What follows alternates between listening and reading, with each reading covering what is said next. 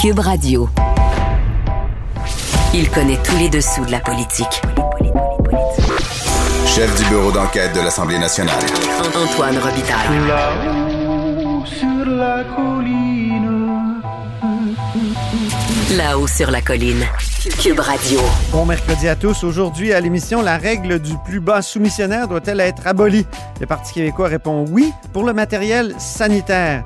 Doit-elle être abolie dans tous les autres contrats comme la CAQ s'y était engagée? On en discute avec Mégane Perry-Mélenchon du Parti québécois. Mais d'abord, mais d'abord, l'opposition officielle estime que François Legault gouverne par décret. Au bout du fil, il y a la chef du Parti libéral, Dominique Anglade, pour discuter de sa critique de ce matin du gouvernement par décret. Bonjour, Dominique Anglade. Bonjour. Donc, ce matin, vous disiez qu'il y a eu 55 reconductions de l'état d'urgence depuis à peu près un an. Et ça, c'est inquiétant. Ça sape les débats. Est-ce que l'Assemblée nationale devrait se, se pencher là-dessus ou, ou même utiliser l'article 122 de la loi sur la santé publique pour empêcher la reconduction de l'état d'urgence? Mais euh, honnêtement, euh, c'est pas normal. C'est anormal qu'on se retrouve dans notre système aujourd'hui avec la reconduction 55 fois de l'état d'urgence sanitaire. En fait, ça, ça met euh, lorsqu'on regarde la loi, ça va à l'encontre de l'esprit de la loi d'urgence sanitaire. Quand on lit euh, la loi, ce qu'elle nous dit, c'est que si le gouvernement va adopter des mesures, euh, un décret d'urgence sanitaire, il peut le faire et il peut le faire sur une période de 10 jours qui est renouvelable. Mais la loi stipule également qu'au bout de 30 jours, si c'est un renouvellement, puis on parle, de, on parle de 30 jours, on devrait retourner à l'Assemblée nationale pour pouvoir discuter des mesures euh, qui sont amenées et donc, ça veut dire que, techniquement parlant, ça, ça, aurait dû faire déjà 12 fois que l'Assemblée nationale a été consultée sur les mesures sanitaires. Ça, c'est la mhm. première des choses. Mais il y a en plus un autre volet de cette loi-là qui montre que euh, ils ont besoin de faire une reddition de compte sur, même si ça dure 10 jours, là, sur comment l'argent a été dépensé, quels sont les pouvoirs qui ont été octroyés. Alors, on n'a aucun accès à une véritable reddition de compte en date d'aujourd'hui. Et c'est ça qui est problématique. Mhm. Est-ce qu'il faudrait justement que l'article 122 soit utilisé? L'article 122, c'est l'Assemblée nationale peut désavouer par un vote la déclaration d'état d'urgence sanitaire.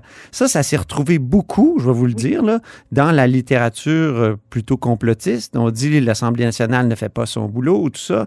Et, certains pourraient dire, certaines mauvaises langues au gouvernement pourraient dire que vous faites, vous tendez d'une certaine façon la main à des gens qui veulent saper la lutte à la COVID.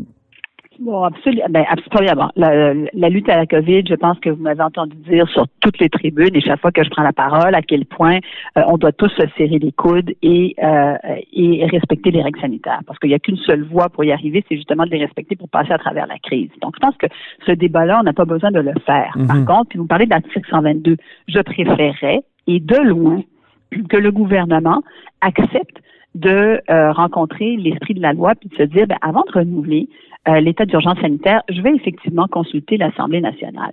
L'article 119, on a même dit aujourd'hui, nous, on est prêt à mettre un amendement, on va présenter euh, une modification de l'article 119 qui demanderait tout simplement au gouvernement de consulter tous les partis, toutes les formations politiques représentées à l'Assemblée nationale et qu'on puisse avoir un débat avec les parlementaires. On pense que c'est sain dans notre démocratie. C'est pour ça qu'on a des, des, des, contre-pouvoirs. Euh, je vais vous donner un exemple très concret.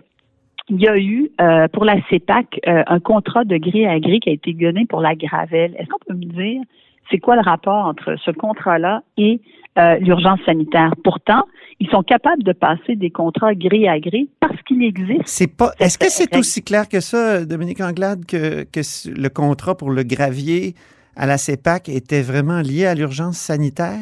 Parce que j'ai ben, posé des questions là-dessus euh, dans l'entourage du ministre Dufour, puis c'était pas clair que c'était lié à, l'urgence sanitaire. Ah ben, ça a besoin d'être clair pour lui. Si c'est pas clair pour lui, imaginez pour nous. OK. Bon, le point, le, point là-dedans, c'est que nous, ce que l'on comprend, c'est que la raison pour laquelle il est capable de le faire, c'est parce que justement, il y a, euh, il y a un décret euh, d'urgence sanitaire qui permet d'accorder des milliards de contrats depuis un an, mhm. des milliards de contrats. Et il y en a certainement qui sont totalement justifiés. Mais chaque fois qu'on a commencé à fouiller des questions, notamment par rapport au, euh, à ce que la santé publique nous dit, aux règles de la santé publique, aux avis publics, ça a pris, ça a tout pris pour qu'on ait les informations. Rappelez-vous qu'on a demandé à voir une seule fois le docteur Arruda et que c'est pendant ces trois heures-là qu'on a appris finalement qu'il existait des avis publics alors qu'on ne savait même pas. Ça a pris deux mois pour qu'on les obtienne par la suite, puis il y en avait 14, alors qu'il y en a plein qui doivent exister auxquels on n'a pas accès. Il y a un manque flagrant de transparence dans la manière de gérer du gouvernement. Et on a bien beau être en pandémie, ça fait plus qu'un an, il ne respecte pas l'esprit de la loi par rapport à, euh, à, l'urgence sanitaire, et même les spécialistes de ces questions-là vont vous dire. Oui, je sais, j'ai vu que Louis-Philippe Lampron, professeur de droit à l'Université Laval, disait cela. En même temps, moi, je reçois son collègue Patrick Taillon tous les lundis dans une chronique constitutionnelle. Puis il me disait que euh, le, droit comparé montre que l'état d'urgence parlementaire, quand il est parlementaire, donc appuyé par le, Parlement, euh, il a tendance à prendre des formes permanentes. Plus souvent quand il est parlementaire que quand c'est l'exécutif, parce qu'il y a beaucoup de pression sinon sur l'exécutif. Euh, c'est peut-être un, un, peu technique, mais je trouvais ça intéressant qu'il disait oui, mais c'est vrai que l'état d'urgence, quand il est parlementaire, il, devient quasiment permanent. Euh, ben, il n'y a pas un risque, effectivement, que personne ne voulant sortir de l'état d'urgence, tout le monde disant que les problèmes sont graves, qu'on reste en état d'urgence plus longtemps? Ben, c'est exactement la question qu'on soulève aujourd'hui. Non, mais s'il est parlementaire, c'est-à-dire s'il est appuyé par le Parlement. C'est ça que le ah, droit comparé montre selon Patrick Taillon. Ben écoutez, moi, moi, je, je, je pense pas que c'est les parlementaires. Je pense qu'il y a personne qui aurait intérêt dans les groupes parlementaires à dire euh, à dire qu'on veut poursuivre éternellement euh, l'état l'état d'urgence, puisque ce que ça permet de faire, en fait, les discussions en amont avant de revenir à l'état d'urgence, c'est de s'assurer que euh, on comprenne bien ce qui est renouvelé, on comprenne bien les mesures, euh, qu'il y ait des discussions qui soient Je comprends ce que vous dites, mais écoutez les réponses. Si vous avez entendu les réponses, je veux dire, de, de Geneviève Guilbeault tout à l'heure. Euh, euh, si, vous voulez questionner l'état d'urgence puis en débattre, vous faites de la philosophie, vous, vous, ne, vous n'êtes pas consciente euh, des, de, la gravité de la situation. C'est un peu la rhétorique qu'elle utilise, qui, qui peut être une rhétorique, bon, condamnable. mais, rhétorique qui ouais, mais, c'est une rhétorique mais à un moment donné, c'est peut-être, c'est peut-être ça qui arriverait au Parlement, c'est que tout le monde dirait, moi, je suis conscient de la gravité de la situation, il faut reconduire l'état d'urgence, non? Ben non, moi je suis pas sûre de ça. Puis la rhétorique de Mme Guilbeault euh, tient pas du tout la route. Parce que je sais pas si euh, les gens ont suivi l'ensemble de la période de questions. On s'est vu pour parler des, des enjeux de logement, de santé mentale, euh, des enjeux de garderie, des gens qui vivent au quotidien. Le fait que on est des la, la, la, question de la grève avec les enseignants. Je pense qu'on est très connecté sur la réalité sur la réalité terrain parce que justement, on est dans, on, parle avec les, euh, nos concitoyens partout, euh, partout dans toutes les régions du Québec. On est très connectés. Ça ne veut pas dire, c'est pas parce que tu es connecté que tu sais ce qui se passe dans le détail, que tu sais qu'on vit une pandémie, qu'on n'est pas capable de soulever un certain nombre de questions par rapport mhm. à la manière dont les décisions sont prises. Ça n'a rien à voir. J'ai le décret devant moi, Dominique Anglade. Qu'est-ce que vous aimeriez dans ce décret-là, changer. J'ai le décret du 13 mars. Le décret du 11 avril? J'ai le décret, le, dernier du 7 avril, si je ne m'abuse. Ah, ben voyez, moi j'ai celui du 11 avril. Ah, 11, OK. Mais je pense que c'est le même avec, euh, avec euh, juste des dates supplémentaires parce que c'est impressionnant. Non, pas nécessairement. Non? Pas nécessairement parce que justement, ça c'est une autre des problématiques du décret. Moi, j'ai celui du, euh, du 11 avril. Oui. et dans le, celui du 11 avril, par exemple, vous allez voir que le décret est reconduit, mais avec des modifications ou peut-être paragraphe. il modifie la suspension d'un élément pour les patinoires, le couvre-visage. Il modifie également des sous-paragraphes, encore une fois, pour le couvre-visage. Il y a plusieurs, il y a plusieurs éléments. Mais on peut rentrer la baignade. En tout cas, il y a d'autres éléments qui sont ajoutés. D'où la complexité aussi, parce que vous voyez, vous prenez un décret, il est renouvelé avec des modifications, ce qui devient extrêmement difficile à suivre. Mm-hmm. D'où la nécessité d'avoir les, discussions en amont de ça. Qu'est-ce que vous faites pour la baignade, les piscines, etc. Ça aussi, ça fait partie du décret. Mm-hmm. Euh, mais quand il a été renouvelé 55 fois, euh, là, je veux dire, les, un, un, champ perdrait ses petits. Là, poursuivre, poursuivre le premier décret jusqu'au dernier, euh, c'est un bon travail, c'est un bon travail d'avocat. L'objectif ici, c'est pas de remettre en cause les mesures sanitaires. L'objectif ici, c'est de comprendre et de s'assurer qu'il y ait une reddition de comptes pour qu'on ne se retrouve pas. On est en face d'un gouvernement qui refuse une enquête publique indépendante. On est en face d'un gouvernement qui nous a donné 14 avis de la santé publique après nous avoir dit combien de fois que les avis publics euh, n'existaient pas, écrits n'existaient pas. On est en face d'un gouvernement qui, par rapport à la ventilation, on a un ministre qui a menti à la population par Mhm. rapport à la ventilation puis l'implication de la santé publique. On a un gouvernement qui, quand on pose des questions, se, se referme puis se dit ah ben non, on est dans une crise pandémique, on a le droit de tout faire. Ce n'est pas ça être dans un système démocratique. Ce n'est pas ça. Mhm. Vous voudriez qu'il y, ait- comme un gouvernement d'unité nationale ou euh, de- un gouvernement d'exception où justement il y aurait, euh, il y aurait des représentants des, des oppositions? Je veux un gouvernement qui réponde aux questions, qui réponde à la reddition de comptes.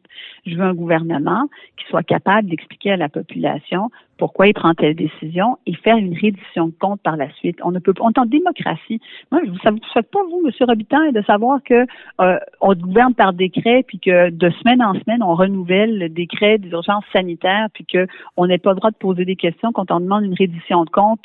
Euh, ça, c'est la croix et la bannière pour obtenir de l'information que vous n'aviez pas accès à vos avis de la santé publique euh, de manière séparée, qu'il y a des points de presse qui soient faits avec la santé publique et le premier ministre. puis On ne sait pas quelles sont les décisions qui sont davantage politiques versus les décisions qui sont davantage scientifiques. Ça vous inquiète pas? Moi, je pense que ce sont des questions qui sont absolument légitimes. Ben oui. On a le droit de soulever. Non, non, c'est certain que, que c'est légitime. Dans euh, le décret, on dit euh, que ça habilite euh, donc euh, le gouvernement de prendre l'une des mesures prévues au paragraphe 1 à 8 du premier alinéa de l'article 123. Puis Quand on va voir l'article 123, le- le- c'est le l'alinéa 1, c'est ordonner la vaccination obligatoire de toute la population. Seriez-vous d'accord avec une vaccination obligatoire? On n'est pas allé, euh, on n'est pas allé là. On vit dans une société, euh, on vit dans une société de droit. Par contre, j'encourage, j'encourage tout le monde euh, à aller se faire, à aller se faire vacciner. Je pense que la vaccination historiquement a apporté un énorme résultat positif pour notre société. D'ailleurs, je pense que c'est cet énorme résultat qui fait en sorte que les gens déconsidèrent la vaccination parce qu'on ne se rend même plus compte de l'effet positif que ça a eu sur sur la santé de nos populations. Euh, Mm. Alors, aller à, à l'obligation, c'est aller loin. Êtes-vous tanné de l'équipe B du mercredi? C'est pas le premier ministre qui répond à vos questions, c'est Mme Guilbeault. C'est peut-être méchant d'appeler ça ou, ou narquois d'appeler ça l'équipe B, là, mais vous comprenez ce que Ben, je veux dire? Ouais, ben, je- premièrement, je les trouve euh, ben, ben, inutilement agressifs, là, vraiment inutilement agressifs. Quand ils n'ont pas de réponse, ils passent, euh, ils, ils- ils passent à l'attaque, ce qui n'est pas nécessaire parce que je pense qu'il y a une manière, euh, il y a une manière de, de, de faire le débat qui peut être beaucoup plus constructive. Euh, et puis, euh, mais je pense que ce serait bien qu'on ait le premier ministre qui soit là à chaque période de questions pour répondre aux questions. Mais bon, on est dans la dans la situation dans laquelle on se trouve. Ils ont choisi de faire les choses différemment. Euh, mais nous, on est là chaque chaque jour pour poser nos questions. Très bien. Merci beaucoup, Dominique Anglade, Ben, merci beaucoup. Au plaisir. chef du Parti libéral.